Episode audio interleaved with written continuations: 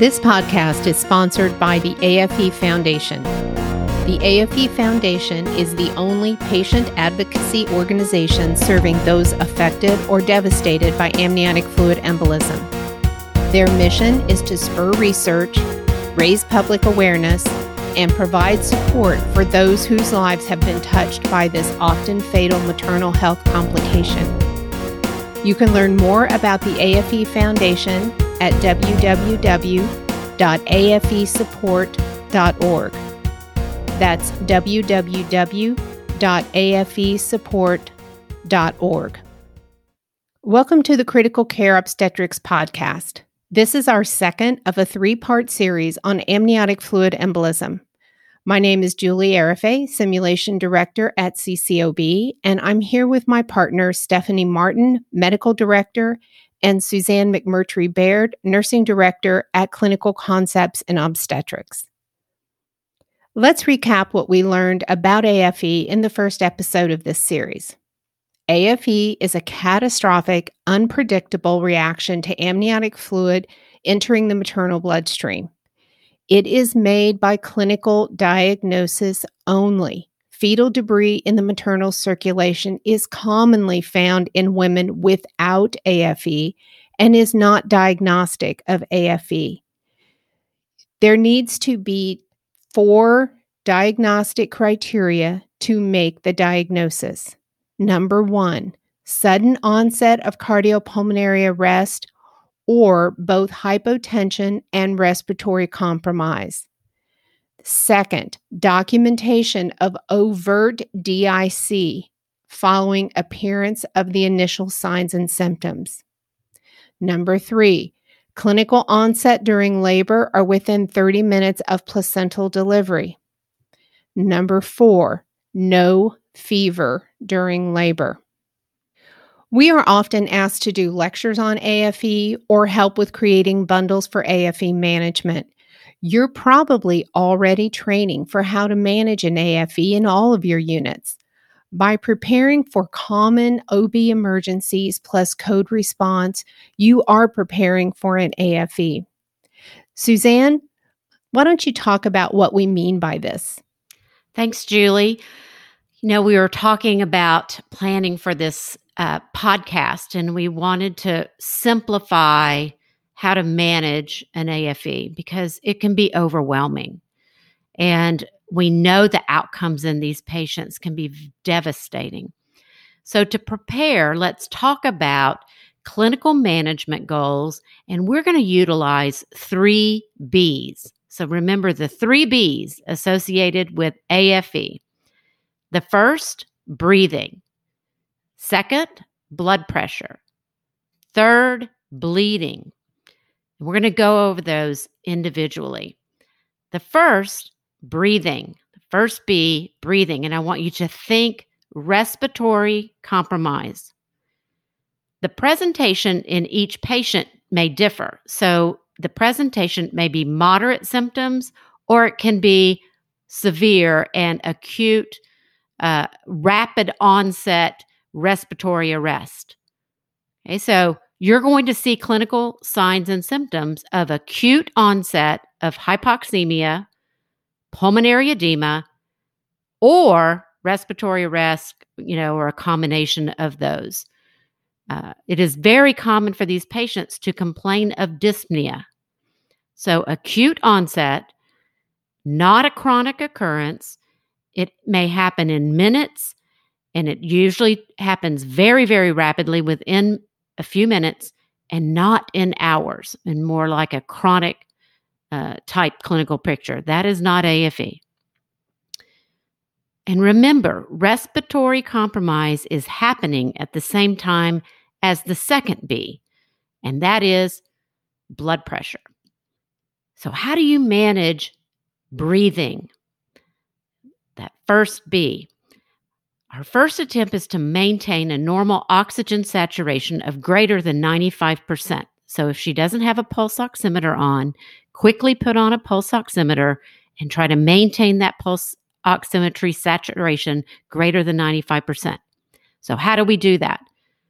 Put on a face mask. That's going to be your first um, resuscitation measure, and that is going to be turned all the way up, at least to 10 liters in a non rebreather face mask, tight on the face.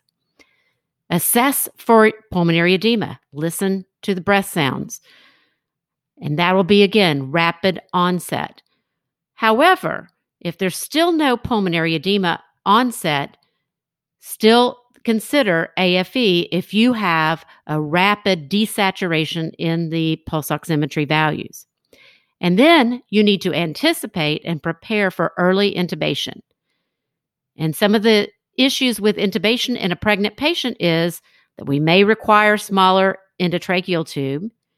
We have compensated respiratory alkalosis blood gases, and we want to also include positive pressure ventilation in the measure in the resuscitation.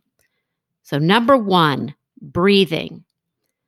The next B is blood pressure. Think hypotension or cardiac arrest. And we're going to focus right now on managing hypotension and come back to cardiac arrest in a minute. Certainly, if you have a rapid onset of hypotension or cardiac arrest, AFE is a consideration uh, that we make and look for those other signs uh, that we just discussed while ago in the diagnostic criteria. If the patient is not in cardiac arrest, the hypotension is happening at the same time as the respiratory compromise. So you have two areas that you're seeing simultaneously occurring in this patient. Again, rapid onset. And remember from our last podcast, AFE commonly occurs in active labor. And it may be around the time of the epidural. So this may become a little confusing sign and symptom. However, AFE is not caused by the epidural, and respiratory compromise is not caused by the epidural. So if you have both of those in combination, even if it's around the time of the epidural, consider AFE and look for further compromise. Let's review how blood pressure and cardiac output are connected. When blood pressure falls, and again, this is a rapid onset, your cardiac output is going to decrease. And then perfusion to all organs will decrease. This includes the uterus. In fact, the uterus is one of the first organs to lose perfusion as cardiac output, rapidly falls. This may show as changes in the fetal heart rate tracing, and often, and has been my experience as well, you will show a sudden onset of prolonged deceleration followed by bradycardia. And that may be the first sign and symptom you may see. And again, simultaneously, this is occurring with respiratory compromise. So you're going to see rapid onset of all three of these things, possibly if the patient is still pregnant, and you're going to have quite the situation to manage um, at the bedside. So, how do you manage hypotension, blood pressure? IV access. So, we want large bore peripheral volume lines. Antecubital is a great site because it's closer to the heart and you can put a larger uh, gauge IV line in your antecubital site. And my personal favorite is a central line. central lines, you're going to need to man- manage a hemorrhage at a later time. And so a central line will give you access. Um, and will in pregnancy, our, our site of choice is the right internal jugular. Eventually, you're going to want to think about hemodynamic monitoring, and that will be with an arterial line in place. You certainly can look at volume status with a CVP or a PA catheter, but initially, that central line is going to be used for managing that blood pressure by giving volume. You're going to want to do continuous ECG monitoring. And as we stated before, continuous SpO2 monitoring. The second step in correcting blood pressure is to correct the preload by giving crystalloid infusions at a rapid rate. And we're going to want to go ahead in these patients to go ahead and activate the massive transfusion protocol. if correcting the preload needs to be done rapidly and crystalloids um, are not managing the blood pressure, colloids may be considered, um, but anticipate that the colloid will move eventually into the third space with these patients. Correcting hypotension also involves positioning. So, whatever position, as far as uh, hemodynamic monitoring, uh, and you're placing those lines at the same time, usually you're going to be in a supine position with a left tilt um, or a tilt for the patient uh, as far as the positioning to correct hypotension. And then lastly, vasopressors after volume may be considered. Transthoracic or transesophageal echo can also assist us in correcting preload by giving us measurements of uh, our volume status at the time the measurement is taken.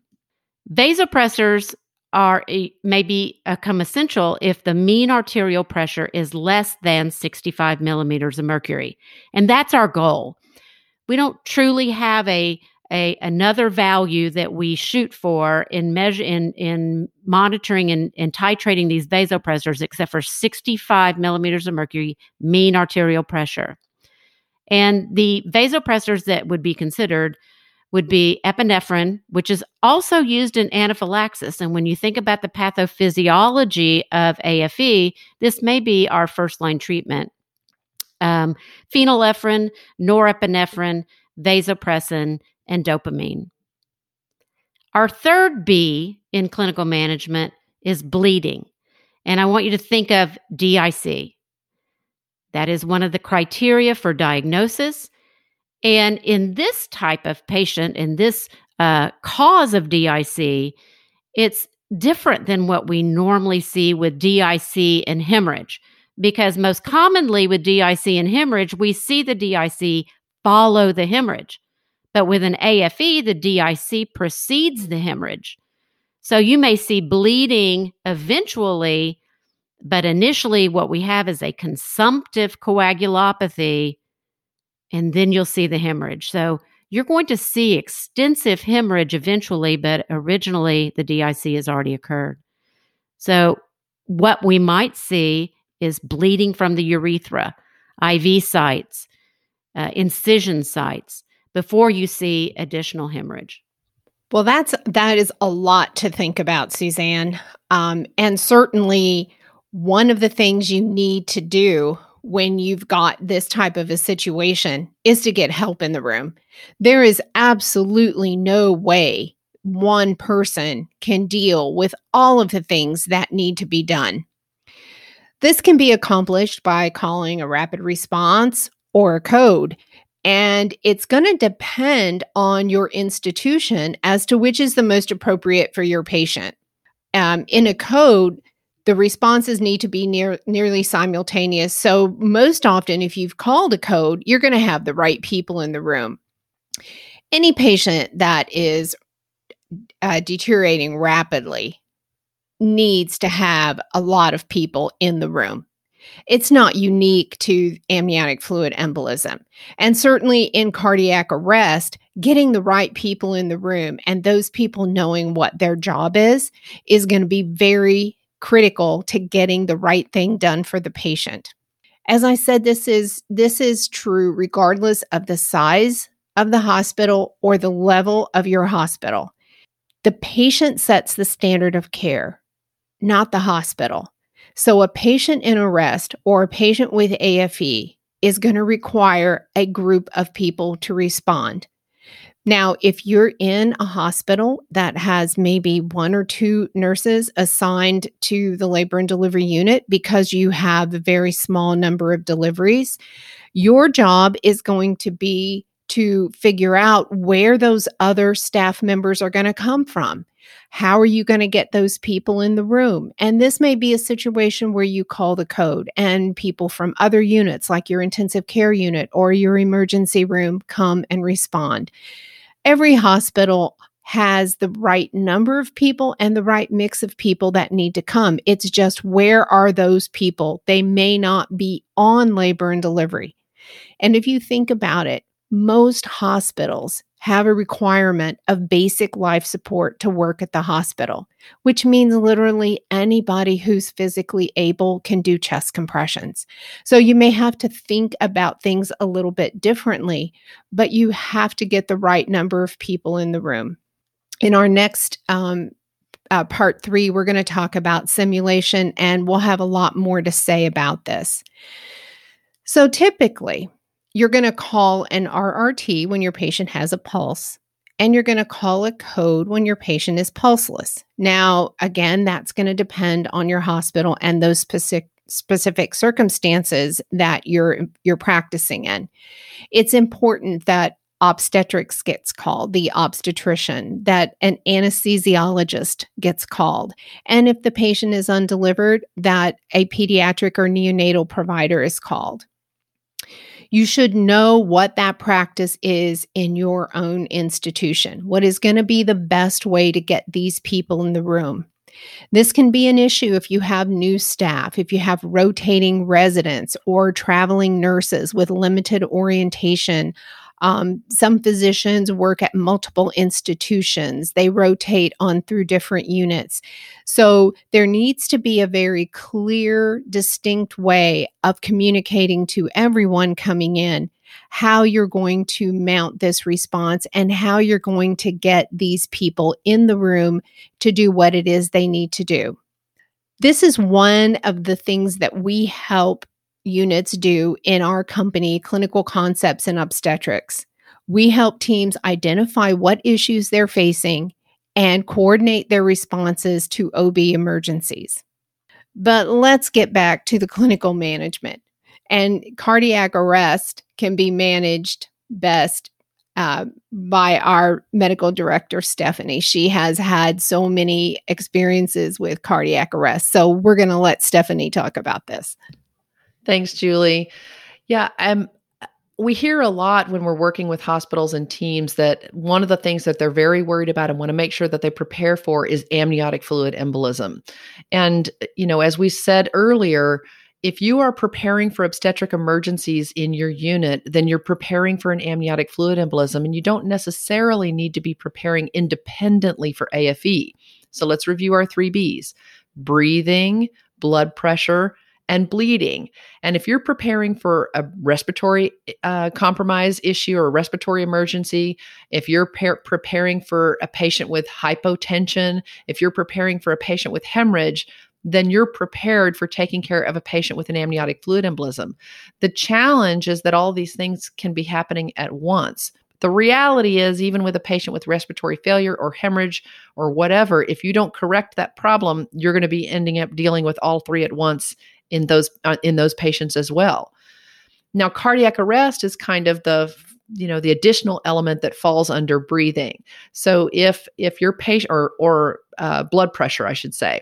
So if your patient um, either develops cardiac arrest immediately or progresses to cardiac arrest, your management for a patient who has cardiac arrest from an amniotic fluid embolism is no different than anybody else who has cardiac arrest while pregnant. And if they're not delivered, you're going to start with your BLS and progress to ACLS. And that means left uterine displacement, get ever, all the help that you need in the room. And your goal ultimately is to have a resuscitative hysterotomy or cesarean section, formerly known as a perimortem cesarean section. Uh, within uh, start within four minutes with the goal to have the baby delivered within five. Now, we've changed the name of resuscitative cesarean section to from perimortem because the intent really is to try and resuscitate the mom and hopefully not end up with a mortal situation even though that may happen. And the evidence really does support that re- that doing a resuscitative cesarean section in a pregnant woman with cardiac arrest does not worsen her likelihood of survival and in fact it's the only hope for saving the baby if you've got a mom in, in cardiac arrest unless you're able to get return of spontaneous circulation essentially within a first couple of minutes. And even then, there may be very poor perfusion to the uterus depending on what your underlying etiology was. So, really, what I'm trying to do is empower you to feel comfortable that by doing this procedure, this surgical procedure in a patient in cardiac arrest, you're not worsening the situation. In fact, you're doing just the opposite. You're offering whatever possibility there is of getting return of spontaneous circulation or ROSC and uh, improving the uh, maximizing the outcome for the neonate. Now, we have another podcast on perimortem cesarean section, resuscitative cesarean section that you can listen to if you want to hear more information, but a couple of key tips. Number one, do not move the patient anywhere, including to the operating room. You perform your resuscitation and even the cesarean delivery wherever the patient may be, whether that's in her bed, on the floor, in the operating room, wherever it is, that's where it's done. You don't need an entire operating suite kit, you just need a scalpel. Gloves and gowns and all that stuff are nice, but they are absolutely not necessary, and you should not delay doing anything in order to get those instruments or those um, whatever supplies you think that you may need. There is no role for fetal monitoring or performing an ultrasound of the fetus. It does not play a role in how you manage a pregnant woman who is in cardiac arrest, ever. The clock is ticking, and your goal is to deliver that baby within five minutes. And if you st- take time to get all the equipment, move the patient, or document whether you've got a heartbeat on the fetus or not, you are wasting time and you will not be able to meet your goal of five minutes. Now, the reality is that the likelihood of getting this patient delivered within five minutes is not great. Even in studies that have been done where people are specifically trained to do this, it's very difficult to meet this standard that doesn't mean we shouldn't try and get all the obstacles out of our way in order to meet to try and meet this 5 minute goal. But you have no hope of meeting it if you are not routinely simulating and practicing how to remove obstacles and getting the team ready to do a resuscitated cesarean section in a timely manner. So s- simulation is really the key uh, to try and accomplish this. Now if you are successful at getting return of so- uh, spontaneous circulation in your patient you have to remember the patient was in DIC prior to or simultaneously with her cardiac arrest, and you need to anticipate bleeding. So, uh, in a patient with an AFE, bleeding is is going to happen as soon as that uh, patient has ROSC. Now, she won't be bleeding during the cesarean itself because there is no perfusion to the uterus. If there is no blood pressure, no cardiac output, there will be no bleeding. But once she gets circulation again, then that's when the bleeding starts, and you need to anticipate that. And how you deal with that is obviously through a massive transfusion protocol, but you need to simulate in order to how to uh, how to make that happen in a timely manner. Now, once the patient is resuscitated, if you're successful in resuscitating her, the management is going to depend entirely on the patient condition. And that's really be- beyond the scope of this podcast. But, you know, you're going to take into account is the patient um, maintaining her circulation or are you constantly having to go back and forth between chest compressions and and pausing et cetera or is she actually maintaining it and whether or not you know you might need to compress the aorta to redirect flow cephalad um, you might opt to pack the abdomen and close her once she is stabilized and able to be moved to an op- operating room, or you might opt to close her right there wherever you may be. It depends. You might be in an operating room when this takes place. So, really, the immediate management is going to depend on the patient condition. But you do need to remember this patient is critically ill and will always go to an intensive care unit. Um, and and you need to be prepared for that she's got a long road ahead of her generally speaking if you're successful in resuscitating um, resuscitating her as as survivors will will tell you. Now we're going to close out with um, a topic that's kind of gotten a lot of attention uh, recently and we're hearing a lot about and that's the aok protocol. And the aok stands for atropine ondansetron and ketorolac. And basically, um, a few years ago, a single case uh, description was published on a patient with what was described as an atypical AFE. When you review the the publication, the patient actually did not meet criteria for AFE. She had a fever. She had about eight hours of respiratory insufficiency, and I don't believe she ever had DIC. But in any event, um, the they described it as an atypical AFE. There's no way to really know what this patient actually had. There's, as we've talked about before, there's no diagnostic test for an amniotic fluid embolism, and they administered these medications and um, declared it a novel therapy for the treatment of amniotic fluid embolism. And this has really gotten traction in the obstetric community. Um, but the reality is, there's no controlled research on this protocol. And there is the potential for harm with these medications. And so, our take on the current state of our understanding of this is that this is not a treatment that is ready for prime time in the treatment of amniotic fluid embolism, and it is certainly not standard of care. So, to summarize kind of what we talked about today, remember the three B's for the clinical management of amniotic fluid embolism breathing, blood pressure, and bleeding. AFE is definitely not AOK, and AOK is not ready for AFE. Anecdotes are not science.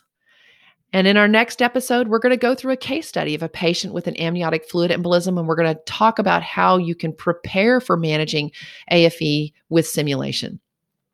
We want to thank the AFE Foundation for sponsoring this episode of the Critical Care Obstetrics podcast. And we want to thank you for listening. Don't forget to subscribe and leave us a review. You can learn more about our company at www.clinicalconceptsinob.com. You can also follow us on our Facebook page, Clinical Concepts in Obstetrics, on Twitter at OB Critical Care, and on Instagram at Critical Care OB. Email us or send a direct message for suggestions on future podcasts. And for a list of references on today's topic, go to the Read app, qxmd.com slash apps, or our website.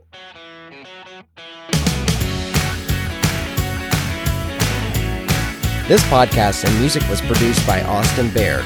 Are you looking to create a podcast? Please reach out to NashvillePodcast at gmail.com. Once again, that is Nashville Podcast at gmail.com.